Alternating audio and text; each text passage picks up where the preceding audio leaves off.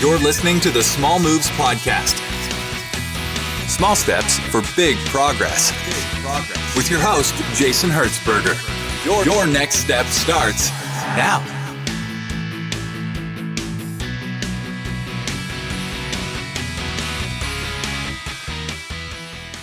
Hey, everybody. Thanks for tuning in to episode eight of the Small Moves podcast. I'm your host, Jason Hertzberger. Today, we're going to be talking with Dan Gaskell. Dan is a tennis coach who also is the host of the Tennis Shorts podcast, has coached tennis in in private lessons. He's he's coached tennis at the college level in his past as well. And he has actually a really interesting story about what got him into tennis in the first place. It all started with his mother picking up a, a $1 racket at a yard sale uh, when Dan was 11 years old. And here we are 46 years later, and he's still uh, playing and coaching and teaching the sport that his mom basically invested an initial one dollar in to get him started in, uh, which he very quickly realized that he just absolutely loved the sport. It was a really neat story. Um, we get into a little bit of the weeds with regards to sort of the technical side of the game of tennis that I came into this conversation really not knowing anything about, and uh, Dan did a really great job of um, sort of helping me through talking to the bumbling idiot that I was in this particular case. Um, so no, he did a great job. So I definitely recommend you checking out his show and his site. I've linked it all in the show notes. That being said, let's go ahead and get to the interview. Here we go. Hey, this is John Lee Dumas of EO Fire, and you're listening to the Small Moves podcast, small steps for big progress. Let's prepare to ignite. Hey, Dan, welcome to the show.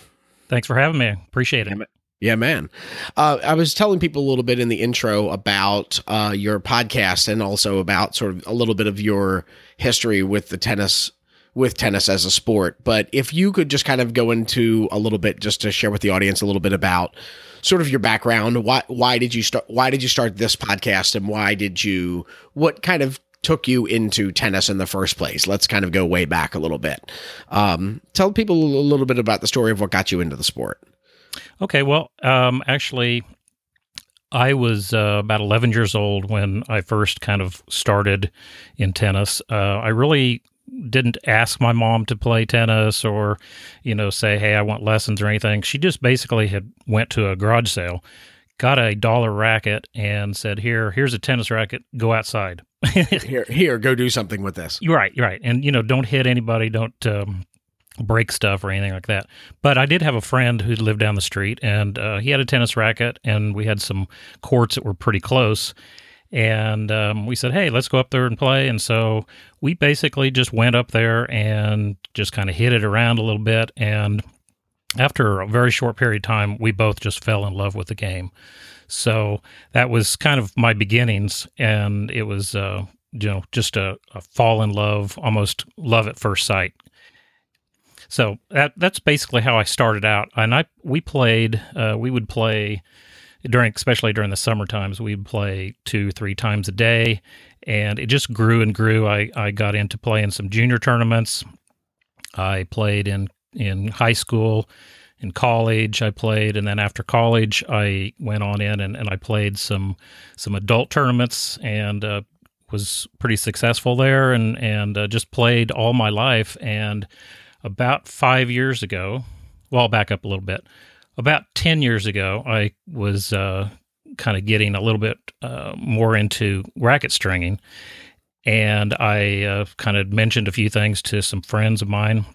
And they started bringing rackets to me and that sort of thing. And I just kind of uh, just started stringing some rackets for some people. And then all of a sudden, I have a full blown business. And so I had a lot of customers who were sending me rackets from all over the United States. I had a guy from Afghanistan that was sending me rackets who was a, sol- a soldier in the in the army, and so it just kind of grew and grew, and so it was a lot of fun. And and uh, I uh, actually was all this time I was working in corporate world in insurance, and I was really looking for a way to get out of there, and so I was just not very happy with with my position there, and and just had been in it for thirty years what were you doing in the insurance world? Were you on the front line sort of sales side? Were you on the underwriting side? What did you do in insurance?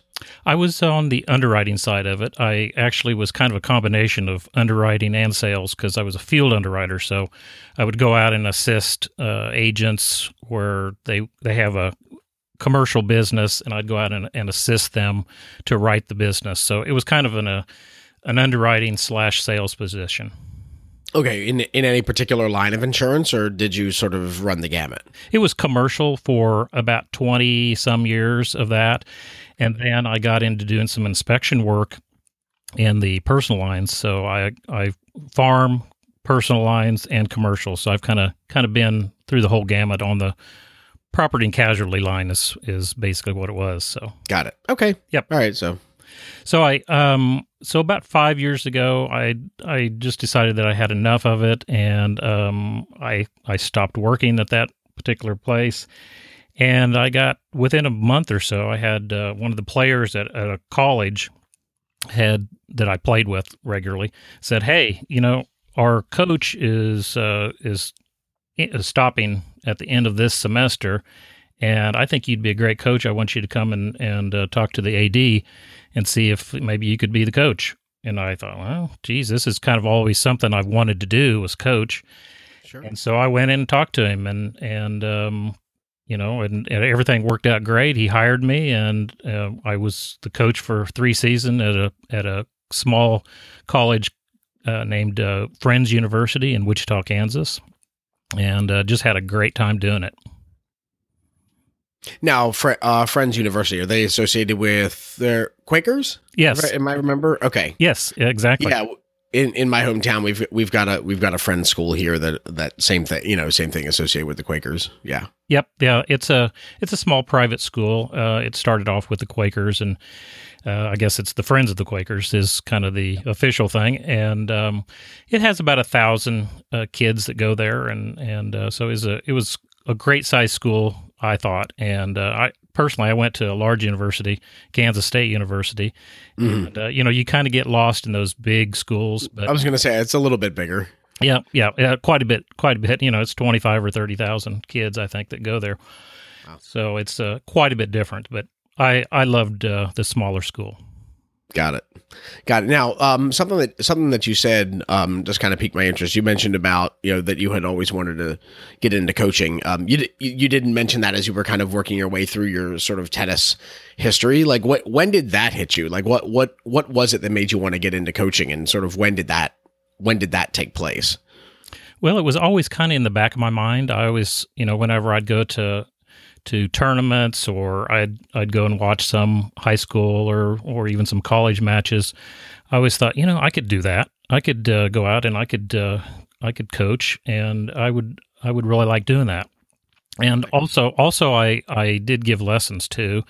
And so that's kind of coaching on a on a little bit different kind of scale because you have either one or two or three, you know, when you're when you're uh, giving lessons. But coaching, I had I had both the men's and women's teams, and so I had about twenty players that I that I was responsible for. So it's a wow. it's a lot different different story when you have when you have a coaching job versus versus just lessons. How many kids are on a typical college tennis team?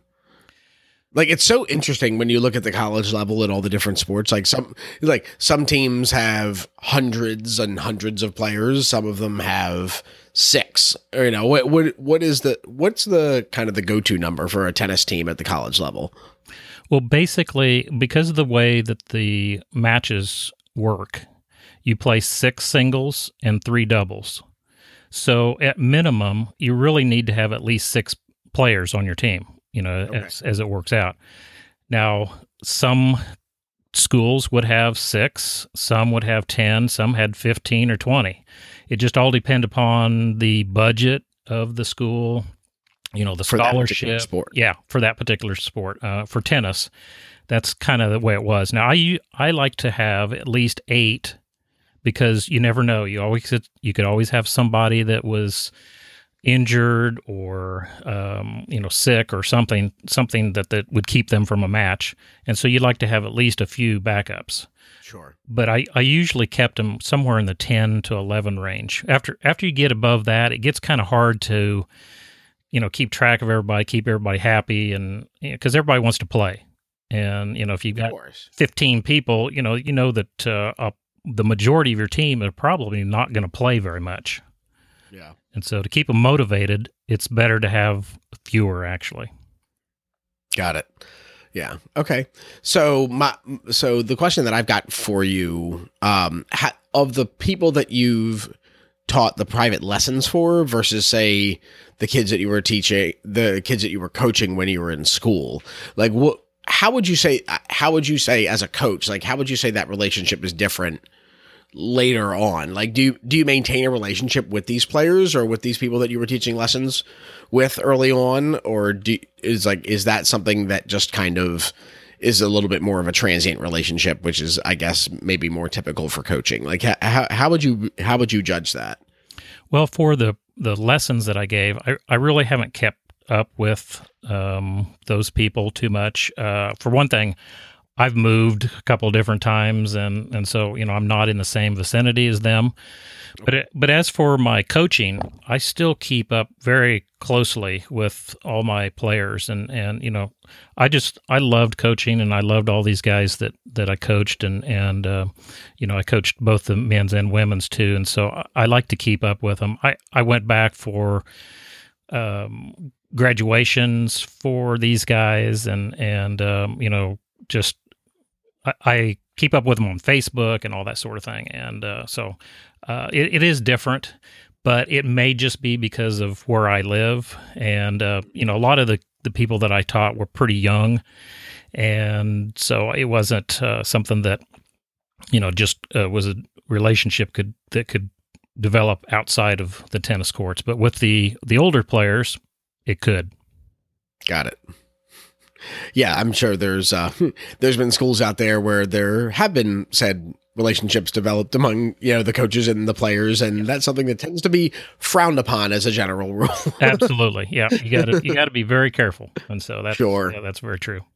sure. What uh, what what league did that did the uh, the friends team play in? Like, what what what level of? I guess I'm assuming NCAA. Like, what what what level of a team would did they tend to fall in? Well, they were actually in the NAIA, and so you have different levels. You've got um, Division One. You know that's going to be your large universities. Uh, you have Division Two, which are uh, basically a step down from that. Division Three are private schools for the most part, and they don't give scholarships as far as athletics uh, go. They they give academic scholarships, but uh, so those those are the NCAA schools, and then you have NAIA, and you've also got junior college, and so that we were in the NAIA division. Got it. Got it. Okay. So I guess for for people for say for say somebody like me that came out like they were coming they've come out of high school, they were playing sports in high school, um social sports here and there ever since or some martial arts here and there like in my case, you know, in my case Brazilian jiu-jitsu that I've kind of taken up so, of of late somewhat.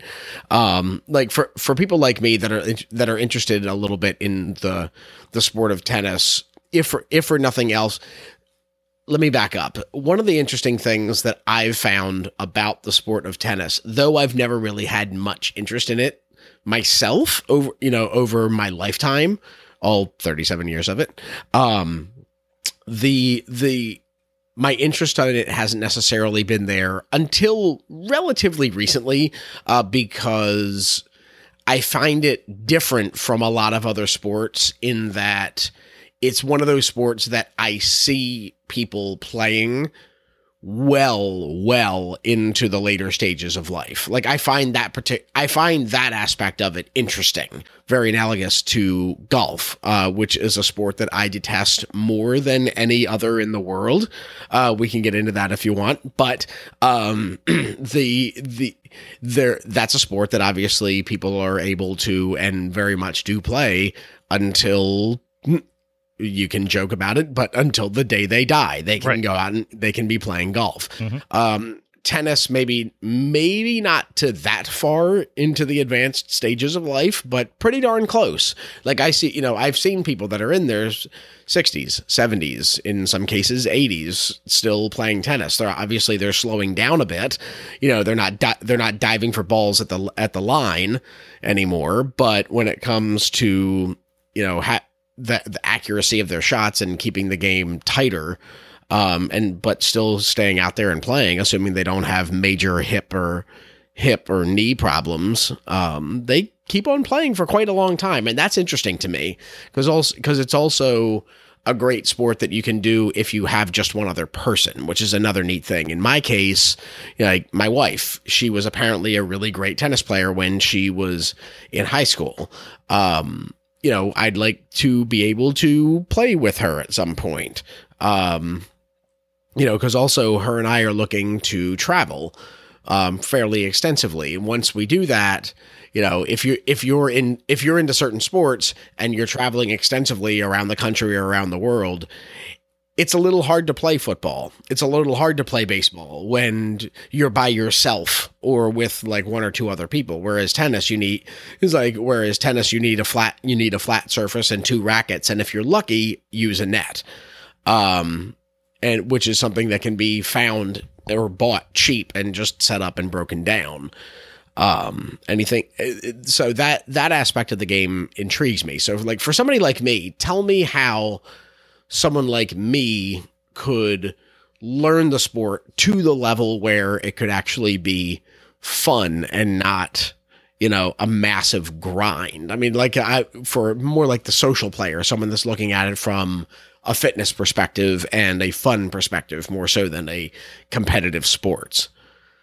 Well, I think it's kind of a lot of just attitude. If if uh, if your level, if your goal is to go out, have fun, and just get some energy burned off, uh, enjoy company with your wife or friends or whatever, and you're not that worried that uh, oh my gosh, I can't hit a top spin forehand in the corner every time or you know what, whatever the case is. I have no idea what you just said. Anyway, some people might. uh, so um, yeah, if if you have to you have to keep your level of expectations proper. So when you first learn how to play tennis, you can't say, okay, I'm going to be Roger Federer within a couple weeks, and then if you're not, you get all upset about it, you quit. Yeah. So you get you get pissed, throw your racket, and quit. Right. like, and the only the only similarity you ever had with him is the fact that you threw your racket when you when you messed up. Well, and, and he doesn't even do that. So, so yeah. Uh, but you know, that's that's basically what you have to decide to start off with. So, kind of that first small step that you have to take is okay, why am I actually going out here? Is it because I want to be you know number one player in the world, or is it because I want to have some mm-hmm. some fun and exercise and that sort of thing? So uh, I think you have to kind of kind of temper it a little bit.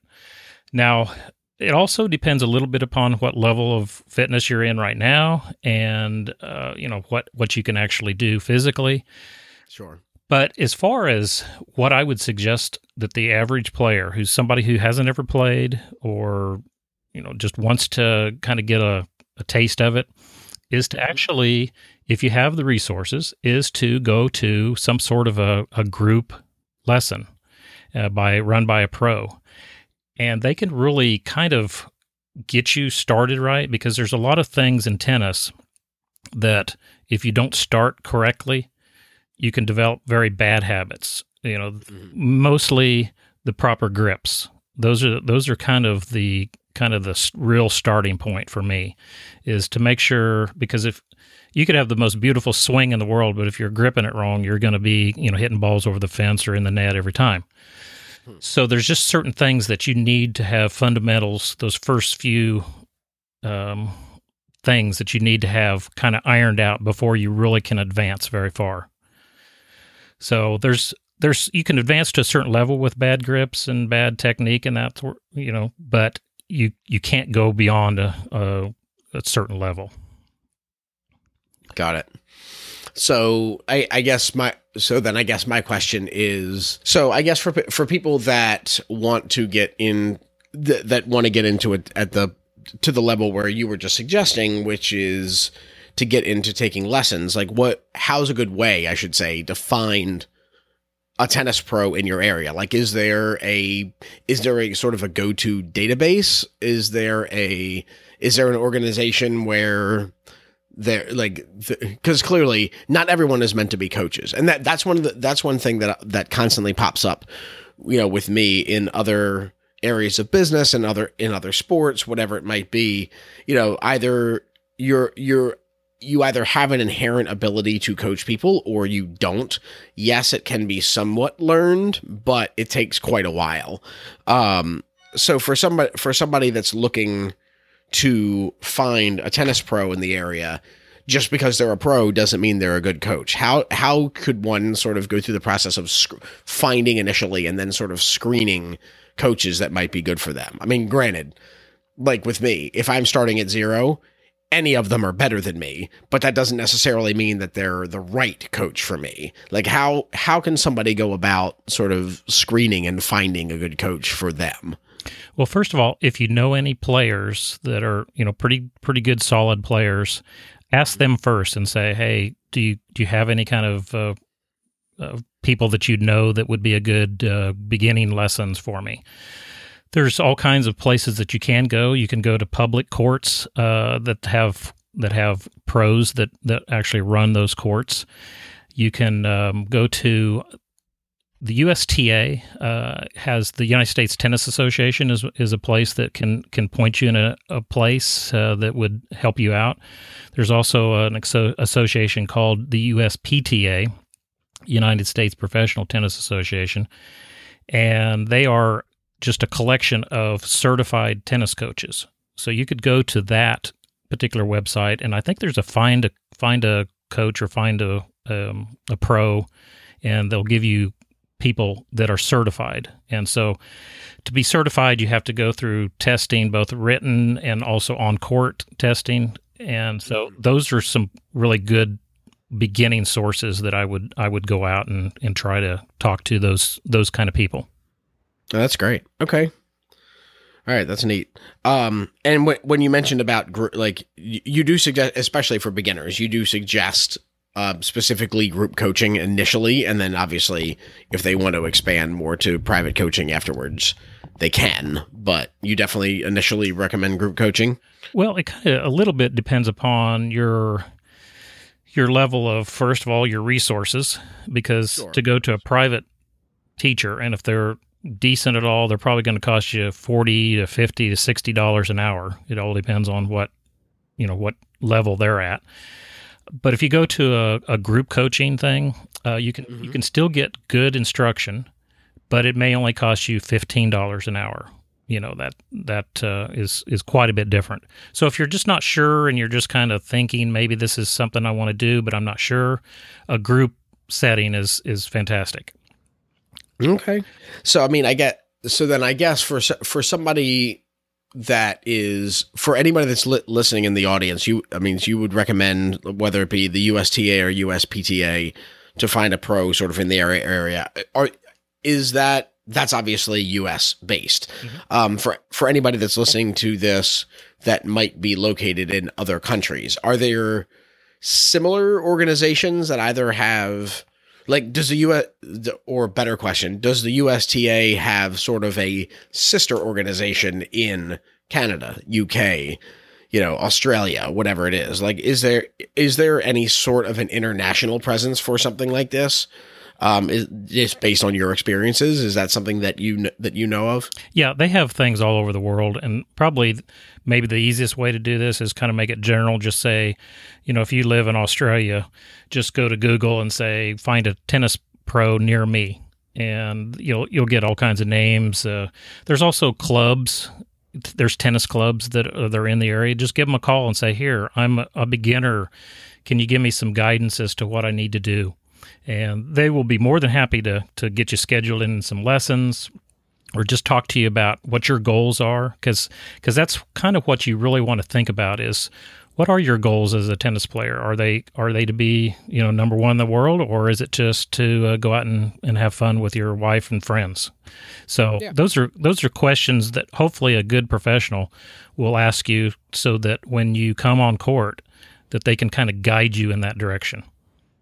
Yeah, get, uh, dig into that a little bit on, on sort of the goal side because obviously, you know, with, with if if people are listening to the show, the the the concept that I'm going for with this show is trying to to make small incremental steps where you can that eventually end up having a lar- a larger positive impact. For someone that's interested in getting into tennis, like what's the commitment level that people that are listening should keep in mind with regard with regards to wanting to get involved with tennis? Assuming for a second that it's more fitness and social level like not not if you're necessarily looking to become a competitive tennis player but if you want to like if i want to walk onto a tennis court and not embarrass myself against my wife if that's like and not to I, which will likely happen anyway because you know she's good at this and i'm not but in, in order in order for me to actually be able to keep my you know keep my tennis shoes on.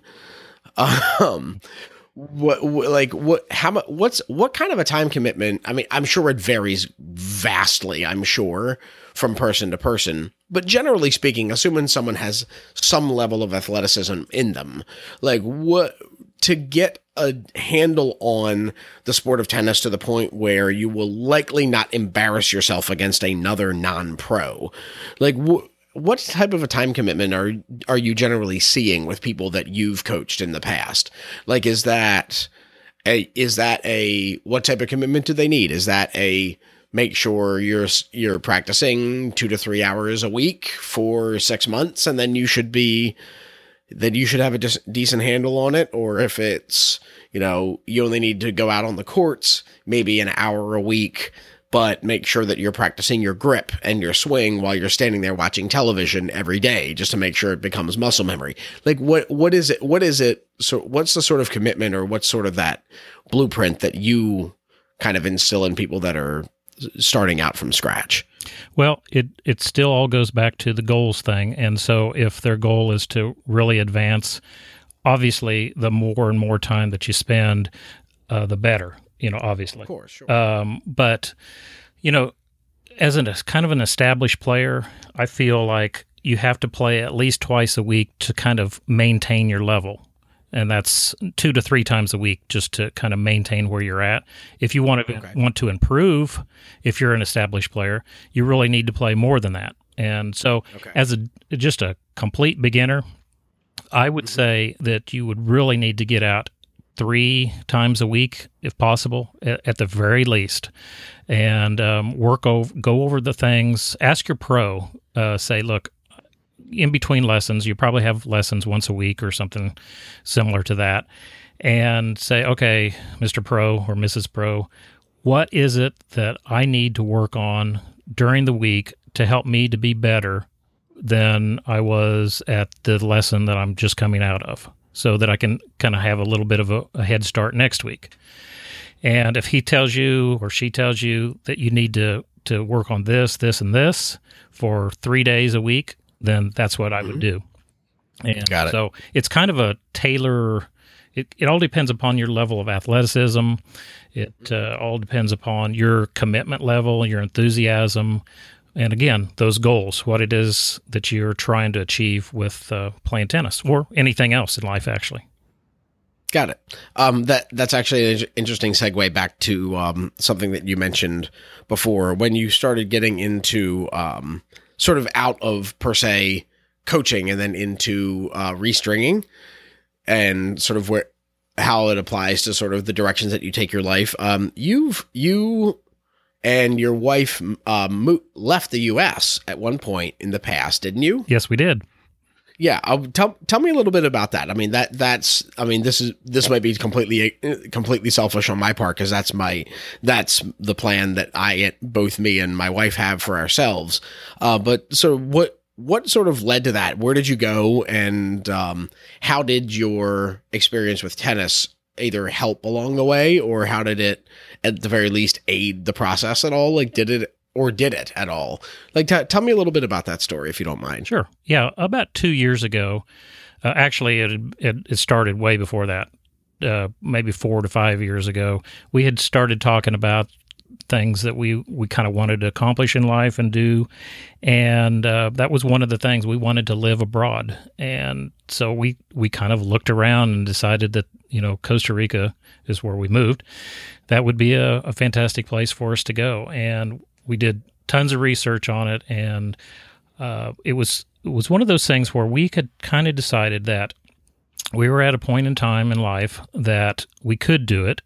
And we did not want to get to be 80 85 years old and go why didn't we do that? You know so we just did not want to have a regret when we had the opportunity and so we just kicked it around and and uh, you know like i said did a lot of research on it and then finally pulled the trigger on it and two years ago in august we basically sold everything and packed up and moved down to costa rica and uh, No, where in. Costa Rica were you living? Uh, we lived in a town called Grecia, and it's Okay. right in the middle of, of Costa Rica. And but the middle of Costa Rica, it's not very far from one side to the other or one end to the other. Yeah, sure. you know. So it, we were still only about an hour and a half away from the from the um, coast either direction. Yeah, because Costa Rica is only a couple hundred miles across, isn't it? I mean, it's not that far. Yeah, I'm not sure exactly how many, but it's it's roughly the size uh, square miles of West Virginia. So it's it's not exactly the same you know configuration, but it's about the same square meters or square uh, miles. Um, so yeah, we we uh, Well, no, you were you were you were living abroad, so you're allowed to say square meters. yeah. well, I kind of got I got used to hearing that, and so it was one of those things. But uh, yeah, so we we uh, just decided that that was something we wanted to do, and and we did it. To, much uh, to the chagrin of some of our family members, but uh, I I understand. but you know they all accepted it, and and uh, maybe they didn't like it, but they didn't try to stop us or anything. And uh, we actually had a couple of family members come down and visit us, and and the, after they did come down and visit us, they understood why we moved there because it's yeah, it's like hey, hey, oh by the it was like we're we're living in a tropical pa- we're living in a tropical paradise for less than fifteen hundred dollars a month, like all all living expenses included. This is why we're here. right you know? right exactly it's i mean it, perfect weather every day. I don't think there was maybe one or two days that i didn't get up and look outside and it was sunny and beautiful. So the, the temperatures are right around 80 82 degrees every day. Even during the the rainy season you'd get up and it'd still be pretty much most of the time it was it was uh, still clear and sunny. And you'd get a rainy bout that would go you know in the afternoon and and then it'd clear back up in the evening for the most part there were some times when you'd have a few days of continuous rain but you know it is the you know it is the jungle so what you have to expect Sure, you're in a jungle. right exactly Yeah. so Yeah. yeah. it was it was a fantastic experience we loved it and and it was just uh, one of those things that we thought we wanted to do and didn't want to have regrets on Got it. And, and you you say you've since moved back to the U.S. Like what? How long were you there? we lived in costa rica for just right at a year just just slightly over a year and uh, so we've been back here in texas for one year now Okay, what part of Texas? we're in tyler texas which is uh, Tyler, Texas. everybody knows where houston is and we're about three and a half hours north of houston Got it. Yeah, the um an, an, another gent that I just interviewed uh, yesterday for the podcast that'll be rele- releasing soon. He was he's a uh, he's a Houston resident himself, so we got we talked a little bit about the uh, the wonderful visit of uh, Mr. Harvey and uh, how that how that's affect, how that's affected the local area. Ha- has that hit? Did that hit you much when that when that came when that um when that hurricane hit groundfall and and it hit the Houston area, did that affect you, or were you for were you further inland, or were you sort of more out of the out of the way of the hurricane, or did that hit you guys full on? Yeah, no, it didn't affect us any. We did see some clouds, and and you know that's where you know just a few clouds, maybe a sprinkle here and there, but it really didn't affect us in any any way. So it was it was Okay, a so it non-factor. it had died off. Yep. Good, good. Yeah, it's it's amazing the the economic impact that the, that that thing has had. Oh yeah. in the Houston area. I mean, it's uh, it's from what I from what I understand from you know from chatting with this other guy that lives there. He's like the impact isn't as bad as it's being made out like to the well to the point where it was terrible but the area has gotten so much support from around the country that it's almost back to normal Mm-hmm. um already which was very quick Yes. which is a which is wonderful you know which is obviously wonderful news Absolutely. yeah so no um so you went so you were in Costa Rica for a year were you doing any tennis related activities while you were in while you were in Costa Rica to co- sort of stem the tide. Oh yeah. because are you I'm sorry are you two are you guys per se are you guys retired? Like is that so is that a is that the most direct easiest way to answer that? Like are you are you doing tennis related activities now being retired? Or are you completely out of the workforce? Is your wife out of the workforce? Or sort of what's your current state as it relates to you know your ability to travel and then your activities in the world of tennis Yeah, we're basically retired. It, it, I like to say that I'm semi-retired because I still look for opportunities. Uh, you know, there's some things that I do. I also do some trading, and and uh, uh, you know, I have some other stuff that I do. But uh, for the most part, yep, I, we we are both pretty much retired at this point. got so trading in the way of like stock trading I've got. I should get you in touch with uh, Russ Comer. He. I interviewed him on episode six of the podcast. He is like he. He's a. Um, he's a government contractor by trade uh, for the DoD, uh, but on the on the side he started trading stocks and he runs this website called TradingTap.com where he kind of has a, a blog and a podcast and just sort of a basic course to help people learn how to uh, to get more into trading. It was actually a really interesting conversation for someone that knew that knew nothing about the the differences between per se investing and trading and what those differences were outside of the the basic technicals of it. Um, that was a really interesting conversation. Yeah. yeah.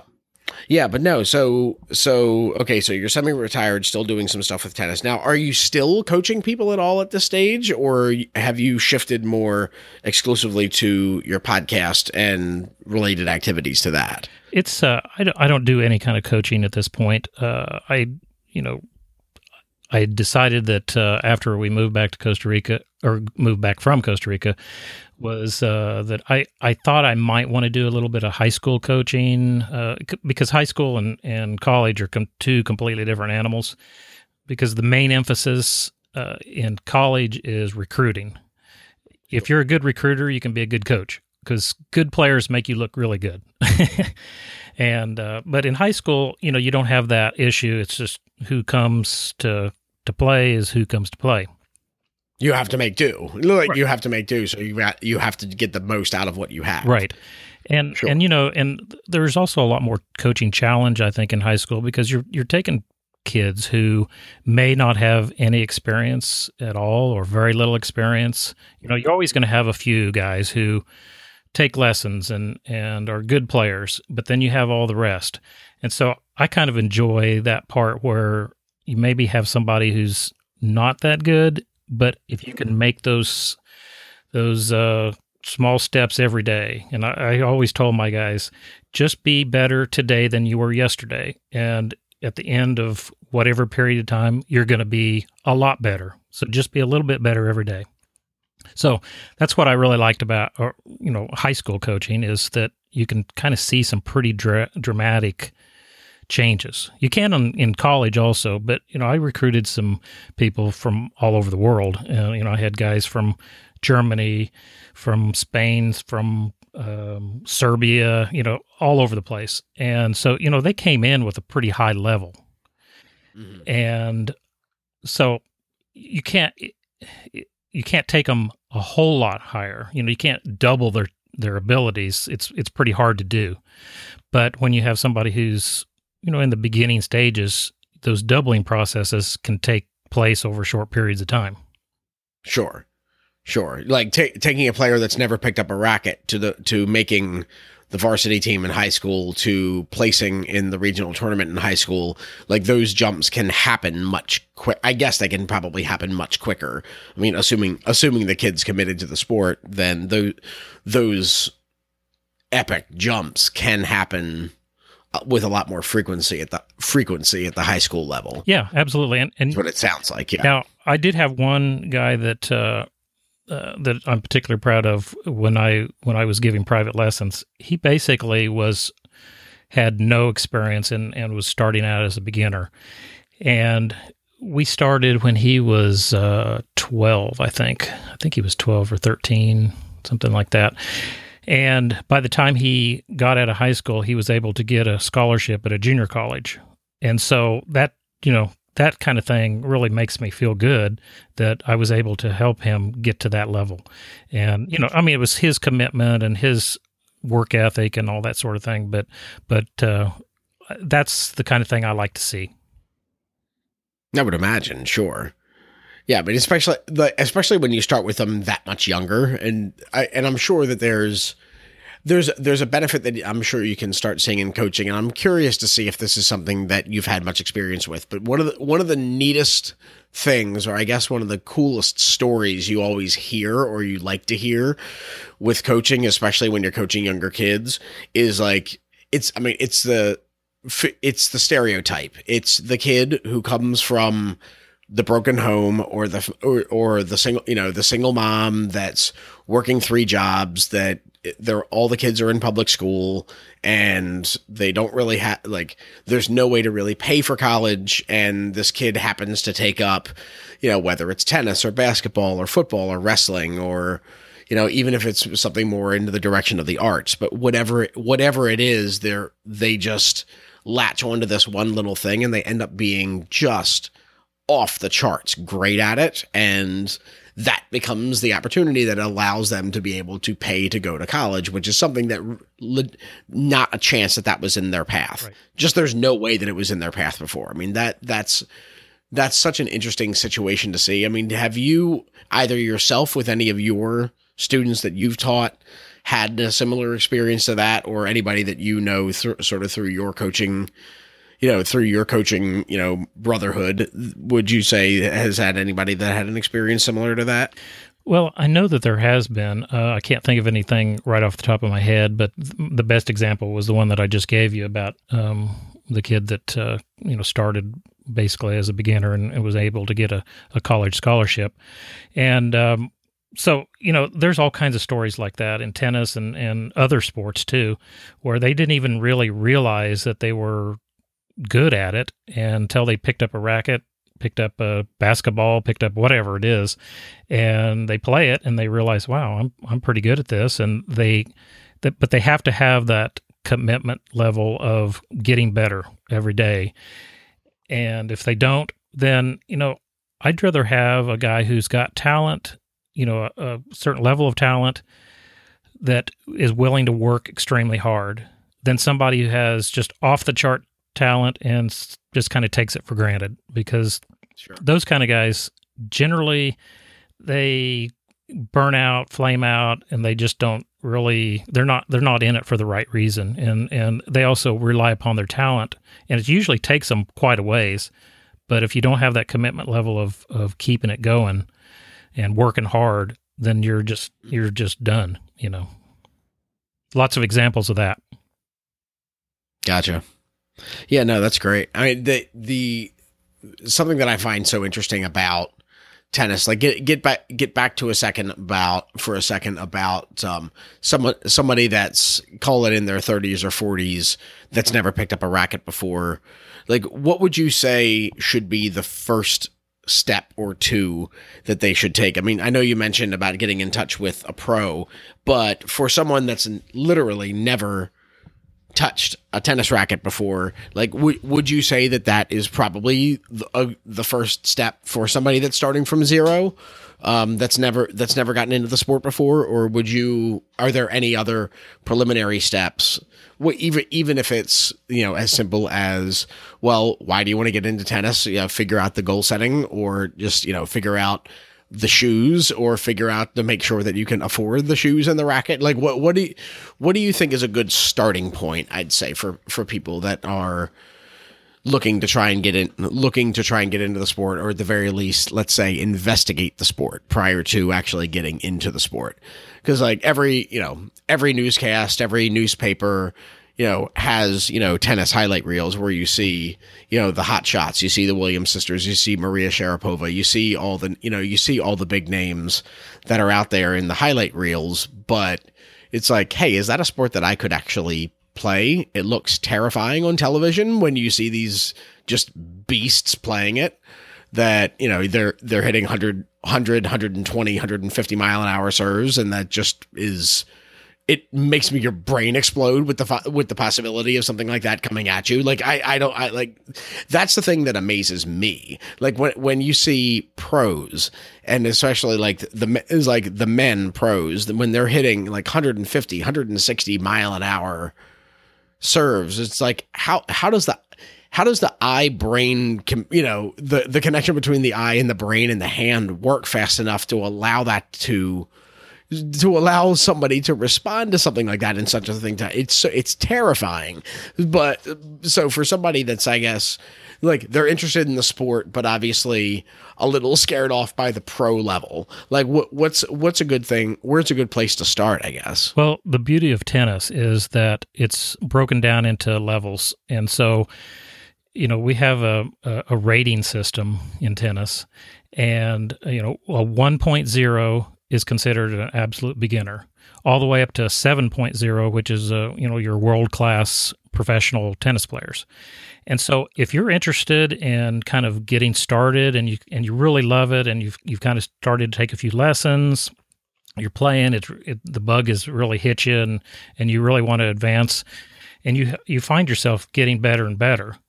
There are level of tournaments that that are 3.0, 3.5, uh, 4.0 uh, just all these uh, different levels of tournaments that you can get into. There's novice tournaments, especially for for young players that you can get into and and um, you know just get the experience. It's that's that's one thing. Tournament play is a lot different than going down to the park and playing with your friend. It just it has a whole different level of of pressure and and I think it's actually quite good for for kids and even adults to experience some of that pressure to see how they handle it and see, you know, do they quit? Do they just say, oh, I can't do it, I'm just giving up? Or do they kind of persevere and say, you know what, I may get beat, but I'm going to try to the very end? And so I think it's a great life lesson for for one thing, and uh, so it's and also it teaches you how to win, and and it also teaches you how to lose too, because I think you can learn more from losing than you do from winning. Oh, absolutely. So it's like if if you if if you if you won, you don't know exactly what it is that you did right. Exactly. If you lose, it's like if you lose, you can point to something specific. It's like, oh, I missed that. So it's like, oh, I missed that serve, or I cut the wrong way, or you know, whatever whatever it might be. Like you know, in if you're and and that can be and that's applied to anything that could be com- conceived as being competitive, whether it be like, you know, whether it be jujitsu or tennis or golf or whatever it is. When you're competing against other people, you can point uh, like I, I keep going back to jujitsu just because it's you know it's something that's so familiar. It's like when you you know the second that you lost like you know exactly what that thing was that you did wrong. You stuck, you know, you stuck this arm out. You kicked this hip down. You, t- you know, you did that one thing that you did where you immediately got caught. You're like, you're done, and like, you, and you know it's over. There's nothing you can do to recover. It's so funny how you know when you're losing, you can point exactly to what it was and how it's the case. I'm assuming it's probably the same with tennis. Yeah, and and you know yeah, it's uh, it may not be an exact moment because tennis takes a little bit of time, but once you get down to near the end, if especially if it's not a very close match, uh, you can kind of have that feeling of oh, you know, it's it's probably not working out the best for me. But the beautiful thing about tennis is there's no st- you know there's no clock, there's no shot clock, there's nothing like that. So you can be down a match point, which means you're just about ready to lose, and still come back and win.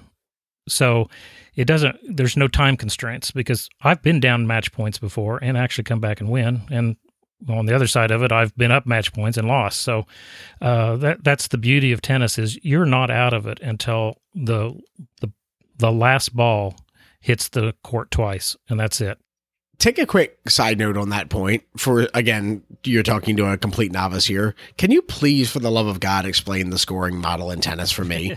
like I when I see that when I see these numbers on the board, outside of I see a one number that's higher than another, and I just sh- out of sheer sh- like just sheer blind luck, I and just sheer common sense, I know what that means is like, hey, this high, this number is higher, therefore this person must have won. But that's not the case in every sport. Golf is different, you know. So I, in many many in many many ways that that evil sport is different than others. But anyway, um, like, can you explain? Can you for for me and for people that are listening that might be novices in in the in the sport? Can you explain how you score tennis. Like what are those numbers? What do they mean? Like sometimes there's two sets of numbers. Sometimes there's five sets of numbers.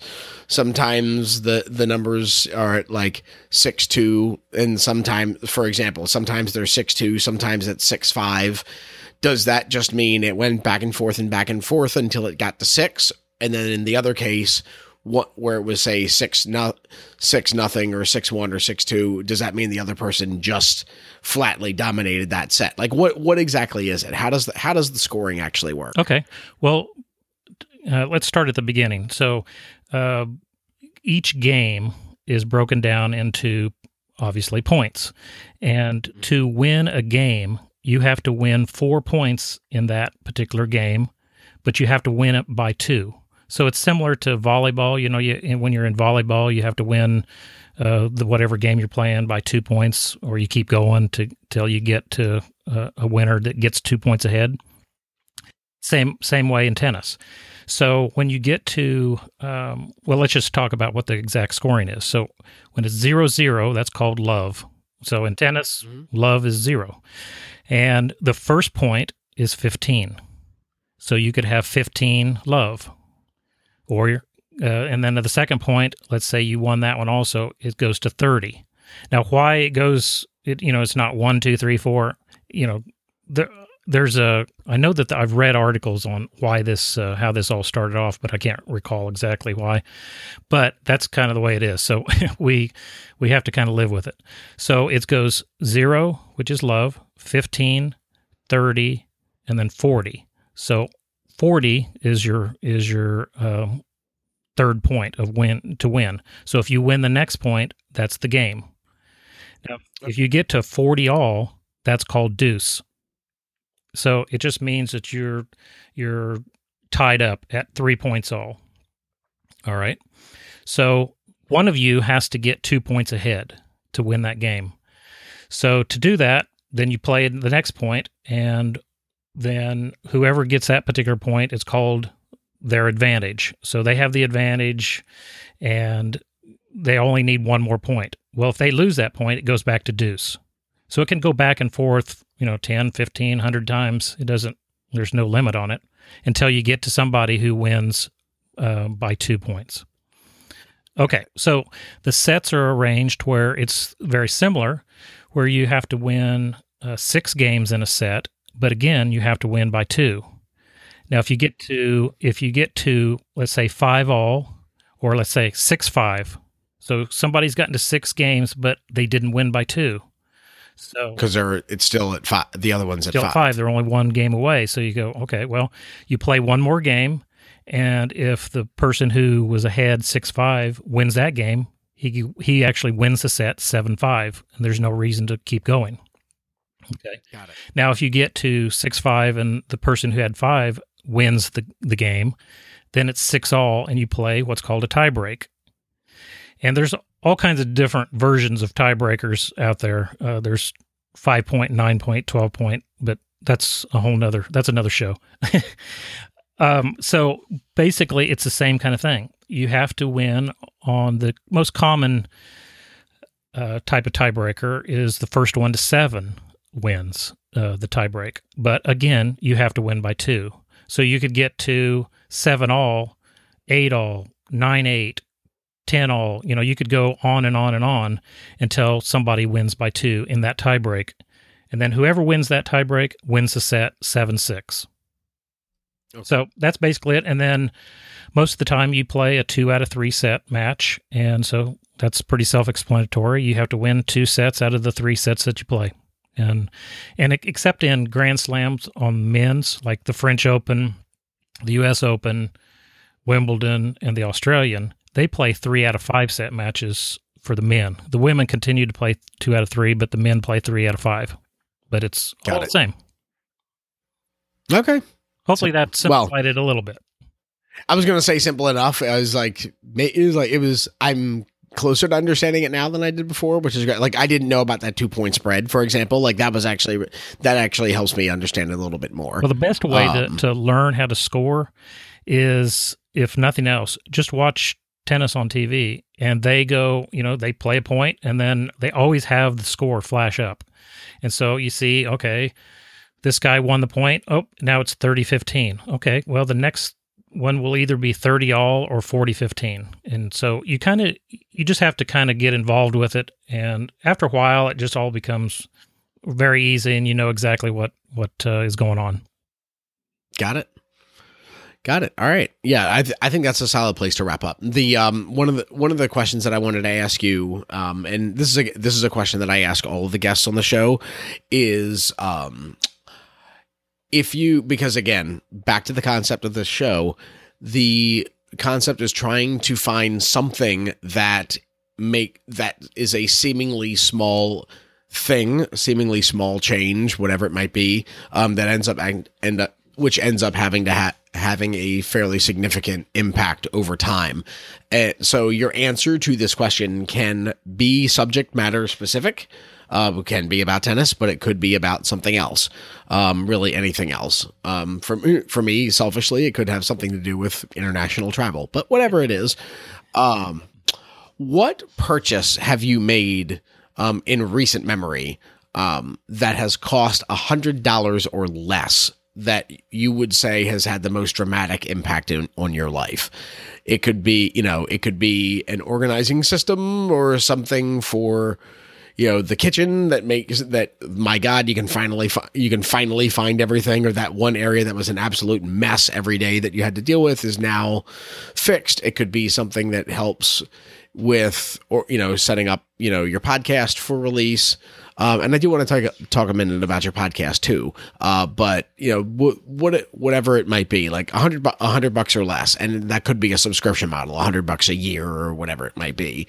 But uh, what what is that thing that you've spent a little bit of money on that you think has made a pretty significant impact on you or your wife or, or in your lives? Well, for me, uh, and I didn't even actually spend the money. It was when my mother bought that tennis racket uh, for a dollar at a garage sale. Li- little would I have known that a sport that I wasn't even really, you know, even familiar with at all, hardly, you know, when before I started when I was 11 and I'm now 57 and I've played tennis all through that time. And, you know, I've, I've coached, I've had a tennis business and uh, I've, uh, you know, given lessons, uh, just in, played tennis on on all different levels. Uh, never could I have ever thought that that one dollars, one dollar that was spent, could ever have an impact on my life. But I, I live, breathe, and eat tennis. And uh, you can ask my wife; uh, she's you know she has to put up with me watching tennis all the time. I I have the tennis channel on all the time. I talk tennis. Uh, I just I love tennis. So that little thing that was purchased for me has been an amazing thing that has been uh, fantastic for my whole life because it's given me, you know, a job uh, at times. It's given me great friendship with people that I've built friendships over over the years with. It's given me opportunities that uh, I never would have ever had before, and so I can say that one dollar has paid off quite well. That's great. That's actually one of the best answers to that question I've heard so far. Um, so tell pe- um, just briefly tell people about your show. Tell tell them you know what what's it called? Where can where can they find it? Like what? Why should they why should they listen to it, or at what stage they should start listening to it? Whatever. Just go into that, and then also um, if separate from that, um, give me a little bit of information about where um, the audience can find you in the world. And he's like uh, on the interwebs, whether it be through social or through your website or just the, your show's website or whatever it is. Um, just give give us a little bit of information about that. Okay. that. Yeah. Well, my podcast is called the Tennis Shorts Podcast, um, and you can uh, get it at uh, go to Apple. You can uh, you know on iTunes. You can also Google Play. Uh, just just search for it there. I've also on on Stitcher Radio also. But um, basically, what I have is I have a podcast that's for the. It can really be for the beginning player, for the intermediate, or the advanced player, and I just answer questions that maybe you don't really think about as a tennis player, but it's uh, or maybe you do think about them, but it's uh, it's more of a kind of a behind the scenes. Uh, oh, I didn't really even think about that kind of question. Uh, you know, some some things like you know things that I've already con uh, talked about on on previous episodes, or like one was uh, I can I gain a competitive edge during warm up. And you wouldn't really think that that would be something that you'd even really think about. You think because during warm up, you're just kind of warming up, you're hitting the balls back and forth, getting ready to to play in your match. But if you dive a little bit deeper, you can actually gain a competitive edge. You know, how do I practice with a ball machine? Uh, you know, how do I stay hydrated on the tennis court? And what can you learn from watching tennis on TV? You know, those sort of things are what I've learned over my 46 years of, of watching and playing and being involved in tennis. And it was just something that I really wanted to give back because I thought that was kind of a really good way for me to to, to give back and um, be able to to help people who, like yourself, maybe are interested in playing tennis, but these are questions that you wouldn't even really probably think of, or maybe you did think of, and um, you just don't know where to get the answer to it. So it's it's a question and answer kind of thing, and I only take about five to fifteen minutes to answer these questions, and I try and give as much information as I can during that time. And we wrap it up, and it's just a quick hit. So twice a week on Mondays and Thursdays, and uh, I send it out at about five a.m. every Monday and Thursday, and and uh, I'm having a great time doing it. That's great. All right, Dan. Well, I appreciate you coming on the show. Um, is there any, is there anything else that you want to mention before we wrap up? Well, you you'd ask how they could contact me, and uh, you can always email me at dan at tennisshortspodcast.com. I'm on Facebook, uh, Twitter, and Instagram. Also, you I have a YouTube channel. Just uh, look up for Tennis Shorts Podcast, and um, you can you can find me on all of those social media spots, and and uh, I'll be happy to hear any kind of responses that you have on, my website, tennisshortspodcast.com. I've got a button on there that you can click and record a question. Uh, just any questions that you have about tennis, and um, I'll put it on the show and and use your name and also use your audio, and just put it right there on the show, and we'll answer the questions. Oh, that's great. Okay, yeah, no, I'll I'll put a link to all that in the show notes, uh, so people can log on there and uh, just click directly over to it, so that they can submit those que- submit those questions or find you on the social media a- avenues that you mentioned. Okay, that sounds great, Dan. I appreciate you coming on the show. Thank you, Absolutely. Thanks for having me. Yeah, man.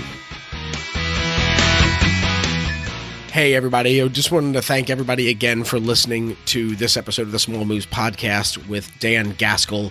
Um, I had a lot of fun with this interview. I clearly sounded like a little bit of a tennis idiot during this show. I really don't know much about the sport prior to our conversation outside of the very basics that you sort of glean through just knowing that your high school also has a tennis team or you know just seeing the random highlights on espn or whatever it might be. I really don't know much more about the sport beyond that. Um, but as it kind of came out in the conversation i find it interesting enough because with my wife being involved interested in the sport as well like it's something that i'm maybe want to experiment with myself. So this was maybe a little bit of a therapy session for myself. So i hope i appreciate you bearing with me on that. And uh, hopefully you got something out of this too. Uh, just as a quick heads up if you wouldn't mind uh, logging on to the website smallmoves.co and leaving some feedback on the show notes page um, and that way I can know sort of how your thoughts were what your thoughts were on this episode, as well as some of the other ones that you've been listening to lately as well. And then lastly, um, our community Facebook page is uh, smallmoves.co forward slash community. That'll take you straight to the community Facebook page. Uh, just pop by there, hit you know hit like or follow if you want, and just kind of keep track of all the crazy stuff that we're doing over there. Um, working, I'm working on building that community so I can start getting a little bit more feedback from everyone about the type of content that you'd want to hear in the future. As we're starting to get into the holiday season, I will and the new year after that, I want to start getting a little bit more feedback about what you guys would like to see from me so that I can start working on that. I appreciate your time listening to this episode, and I really appreciate you supporting the Small Moves podcast. Thanks again for listening to this, and I will talk to you next time around. You've got this.